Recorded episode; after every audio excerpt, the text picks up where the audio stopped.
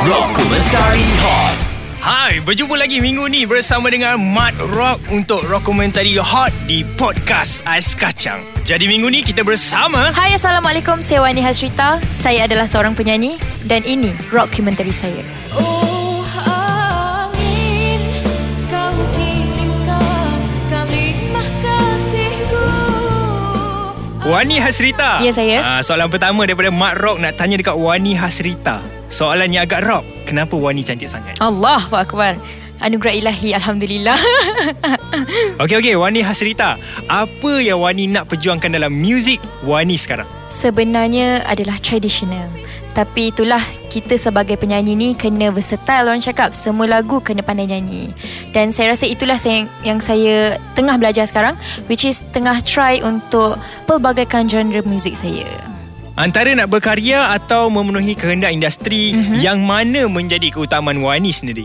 Sebenarnya sejujur-jujurnya adalah berkarya Tetapi kita sebagai um, orang seni, sebagai penyanyi Haruslah memenuhi demand orang cakap Demand dalam industri muzik Which is kita kena dengar juga pendapat orang lain uh, Apa yang mereka nak dengar Populariti penting atau tidak? Penting sebenarnya sebab dia sangat membantu untuk um, kita memperkenalkan lagu kita Kalau kita popular Maka senanglah untuk lagu kita dikenali ramai Okey, lagu rock kegemaran Wani Hasrita. Isabella Klise tak? Tak kan? Ah, nyanyi sikit untuk Mat Rock. Dia Isabella Kalau saya nyanyi jadi balada lah ya Minta maaf Kalau Wani diberi peluang untuk pilih mm-hmm. artis rock untuk berkongsi pentas, siapa yang Wani pilih? Datuk Ramli Sarip Seperti yang kita tahu Memang beliau adalah Sangat-sangat legend Dan Saya memang Nak Bekerjasama dengan dia. InsyaAllah. Apakah perkara buruk yang berlaku baru-baru ni dengan Wani? Yang Wani tak dapat lupakan yang melibatkan diri sendiri, keluarga ataupun masyarakat sekeliling? Ha, macam mana Wani move on? Saya tak move on lagi. Saya tengah dalam Dalam perjalanan untuk move on. Saya rasa yang paling teruk adalah Bila saya lupa diri Bukan lupa diri sebab apa? Lupa diri uh, adalah sesuatu benda yang berlaku dalam hidup saya Dan menyebabkan saya lupa orang sekeliling saya. I mean saya tak mengindahkan orang sekeliling saya uh, Ibu saya, kawan saya dan kawan-kawan rapat saya. Dan saya rasa benda tu adalah sangat-sangat memberi pengajaran pada saya. Dan Alhamdulillah I'm back on track Dan silalah memberikan sokongan kepada saya. Baiklah Wani, kalau diberi peluang untuk ulang balik kehidupan, apa yang Wani nak ubah? Apa yang saya nak ubah? Mungkin tak ada apa-apa sebab saya rasa itu adalah saya punya titik pengajaran untuk saya. Kalau saya tak mengalami benda tu, saya takkan um, dapat belajar apa yang uh, apa yang saya buat daripada kesilapan tu. Siapa artis dan juga rock band kegemaran Wani di dalam ataupun luar negara? Dalam of course uh, Isabella tu apa? Search. Ah. Dalam negara uh, Search, kumpulan Search. Uh, luar negara Paramore. Rock Komentari Hot. Hai, saya Haziq. Saya Aidit. Saya Alik Hai, kami Putra Band. Ini dokumentari kami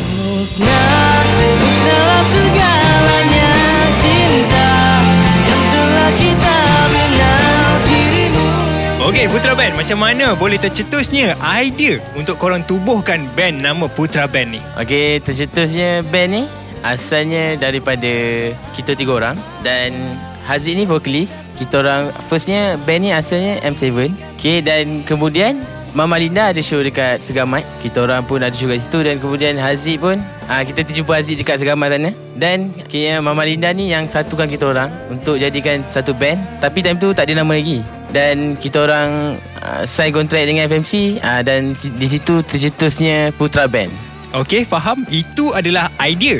Siapa atau apa pula yang memberi inspirasi untuk Putra Band terus berkarya? uh, Yang memberi inspirasi kepada kami uh, Adalah daripada peminat semua Daripada keluarga dan fans lah semua Dan FMC juga yang beri peluang kat kita orang uh, Untuk menubuhkan sebuah band lah Okey, artis ataupun band rock kegemaran Putra Band. Okey, macam Haziq, Haziq minat Bang Fiz. Saya minat Wings. Saya minat Dream Theater. Dan saya pula minat Search Putra Band korang dikenali sebagai pemuzik. Jadi Mak Rock nak tanya, sebab korang dalam bidang muzik, apa yang Putra Band nak buat untuk bantu masyarakat? Contohnya kita akan buat kerja amal lah Contoh macam ada satu Carnival ni dia membantu kepada masyarakat dan kita akan buat show secara percuma lah. Akhirnya kita menderma juga daripada bukan daripada segi duit tapi daripada tenaga lah dan uh, boleh bantu kepada masyarakat. Putera Band, korang pun mesti tahu pasal isu buli yang melanda dekat negara Malaysia, negara kita. Jadi Mak Rock nak tanya, pernah tak korang kena buli dan pendapat korang tentang isu buli di Malaysia? Ah, Ini dulu. yang suka bully orang ni ah, Alip. Memang kalau salah sikit je pop kena. Jadi bagi Putera Band, apa cara yang sesuai untuk kita tangani isu buli dekat Malaysia? Uh, biasanya buli ni di kalangan daripada remaja lah kebanyakannya. Dia daripada kira penjagaan daripada ibu bapa. Contoh kalau macam anak dia stres ke apa, biasanya dia akan uh, contoh, macam pengaruh kawan juga dan Diorang ada kelompok diorang ha. Kira time tu lagi tercetusnya bully lah Kira budak-budak Kadang-kadang mak bapak tak ambil tahu pada uh, tentang anak dia ha, Dan cerita lah bully Last but not least, ah bila Mak Rock dah cakap English, lagu rock kegemaran Putera Band. Ah, macam Haziq selalu nyanyi lagu Khalifah Ni Hauma Saya lagu Khalifah Gak uh, Lagu Tiada Esok Lagu daripada Search Pawana. Macam saya, saya minat slow rock Saya Titian Hasrat daripada Samudra Rock Komentari Hot Hai, saya Ara Johari. Ini adalah dokumentari saya. Kasihku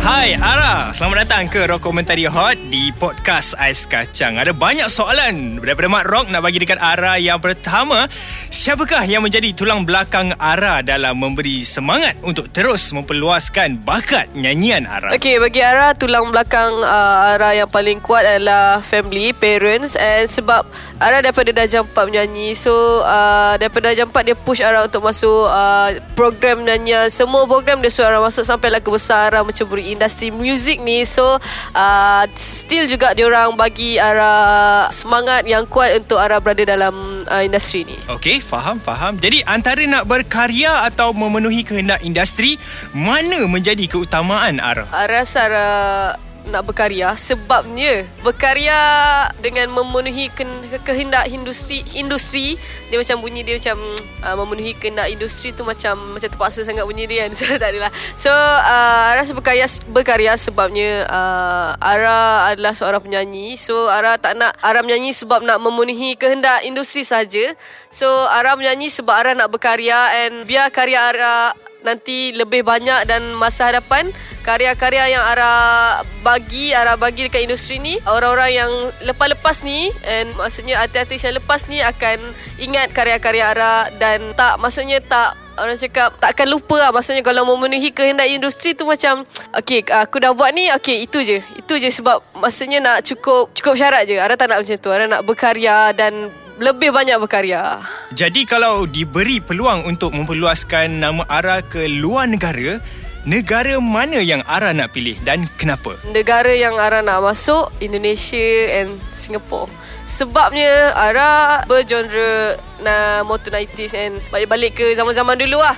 So uh, Indonesia and Singapore memang uh, lagu-lagu diorang uh, memang motor 90s motor maksudnya jiwa-jiwa tangkap leleh apa semua. So lagu-lagu Ara ni uh, Ara rasa Singapore dan Indonesia boleh menerima lagu-lagu Ara and Ara rasa kat sana pun dia punya industri muzik and dia punya maksudnya uh, penerimaan orang uh, tentang muzik tu sangat-sangat kuat. So Ara rasa Ara nak ke sana dan maksudnya jual nama kat sana pula lepas ni. Uh, bila kali terakhir Ara cuba sesuatu yang baru dalam hidup Ara? Mungkin last year lah kot Ara masuk dalam uh, industri muzik ni adalah satu benda baru lah bagi Ara sebab Uh, sebelum ni kan Ara memang uh, zero tentang yang muzik apa semua So lepas je Ara masuk industri muzik Benda sangat berubah So Ara daripada situ Ara belajar benda baru So dari situ macam Okay memang benda baru Tapi macam benda ni Memang besar buat Ara lah. Sebab besar Maksudnya Mempengaruhi daripada segi Ara punya Career Ara punya Kejaya So Dari situ lah macam Okay aku kena Benda baru ni Ara kena Jaga dan Maksudnya maintain benda ni Sampai Sampai sampai ke Ke akhir lah. Ha, Macam tu. Pada pendapat Ara lah kan, kenapa orang membuli? Macam mana untuk hentikan budaya buli ni bagi Ara? Okay Orang memuli Adalah orang yang tidak cukup kasih sayang Sebab orang yang membuli ni adalah orang yang macam stres, tak cukup rasa sayang, tidak diberi maksudnya perhatian daripada ibu bapa. So sebab Ara pun pernah dibuli sekolah lah. Ara rasa macam mana kena bully dan Ara tak pernah lah rasa membuli. Ha, nampak tak? so uh, rasanya cara kita nak elakkan tu adalah macam ibu bapa lah. Ibu bapa memang berperanan penting untuk mengubah anak tu supaya jangan membuli. Sebabnya kasih sayang ibu bapa tu pun sangat penting untuk anak-anak. Dan perhatian pun sangat penting untuk anak-anak. Dan rasanya tak payah membuli lah kot. Tak best pun bully kan? Orang yang kena bully tu yang tak best. Dua-dua tak best sebenarnya. Soalan seterusnya daripada Mat Rock. Bagi arah kemajuan media sosial yang ada di Malaysia sekarang ni bagus atau tidak dan kenapa? Ada bagus, ada tak bagus sebenarnya. Yang bagusnya uh, adalah macam orang macam kita lah, uh, artis. Sebabnya artis-artis baru ni macam Ara lah terutamanya macam Kai Bahar, Hakim Rosli and Wani Asrita semualah. So, diorang naik daripada media sosial juga. So, macam Ara pun mencari rezeki daripada media sosial. So uh, dari situ macam kebaikan dia macam kita boleh mencari rezeki satu and then boleh berkongsi ilmu yang baik, berkongsi benda-benda baik tapi yang tak baiknya pula yang berkongsi benda-benda yang macam tak elok lah. So macam memfitnah. And then Berkongsi benda-benda yang Tak elok. Maksudnya tak elok untuk budak-budak. Sebab sekarang ni memang zaman gadget. Anda tahu memang zaman gadget sekarang. So budak-budak yang 4 tahun Memang dah ada gadget dah Untuk tengok YouTube apa semua. So dari situ dah macam Terlampau banyak gadget pun Tak boleh juga sebab Dia akan macam Merosakkan Bukan nak merosakkan otak lah Tapi macam Dia melekakan Daripada pelajaran. So pelajaran itu penting ya anak-anak So Kena belajar. Dah Gadget tu boleh Tapi jangan hari-hari Jangan setiap masa Jangan setiap jam Okay Okey Ara boleh tak Mat Rock dan juga Ara kongsikan kepada pendengar-pendengar Ais Kacang siapa penyanyi rock kegemaran Ara? Favorite Ara adalah Ella Sebabnya uh, Memang orang semua kenal Ella Dia sangat legend Dia ratu rock. So insyaAllah Kalau diberi peluang Ara pun nak jadi ratu rock. Walaupun Ara tak berapa nak rock Tapi Ara cuba jadi rock insyaAllah Wah. Ah, boleh tak nyanyi sikit? Kekasih lupakan sejarah. Cinta kita baca dulu. Di manakah kau campakkan cintaku yang pernah kau sanjungi? Cukuplah daripada tercampak lagi Dokumentari Hot. Hai kami Nastia. Nastia. Saya Leo Vokalis. Saya Rudy Gitaris. Saya Zack Keyboardist. Saya Zim Bassist. Ini dokumentari kami. Yes. Bintang malam setia seperti dirimu.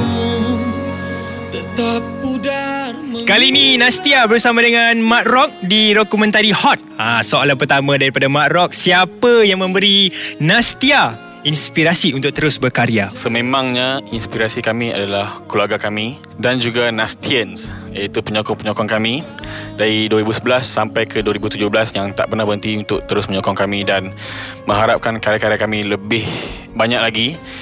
So, mereka lah inspirasi kami. Thank you family kami dan juga Nastians. Apa yang Nastia paling benci, paling tak boleh dengar, nampak pun tak boleh dalam industri hiburan di Malaysia dan kenapa? uh, Kroni Kronism uh, Muzik ni sebenarnya Dia luas So tak perlu ada kroni-kroni ni semua Panas, panas. Okey okey, baik baik. Jadi adakah keputusan yang Nastia buat selama ni adalah keputusan Nastia sendiri atau selalu dipengaruhi oleh orang lain? Okey, uh, untuk tu itu keputusan Nastia sendiri. Cuma lagu-lagu kami banyak bercerita mengenai orang-orang sekeliling. Tapi keputusan tetap keputusan Nastia sendiri. Tidak dipengaruhi oleh mana-mana anasir-anasir luar. Rock terus.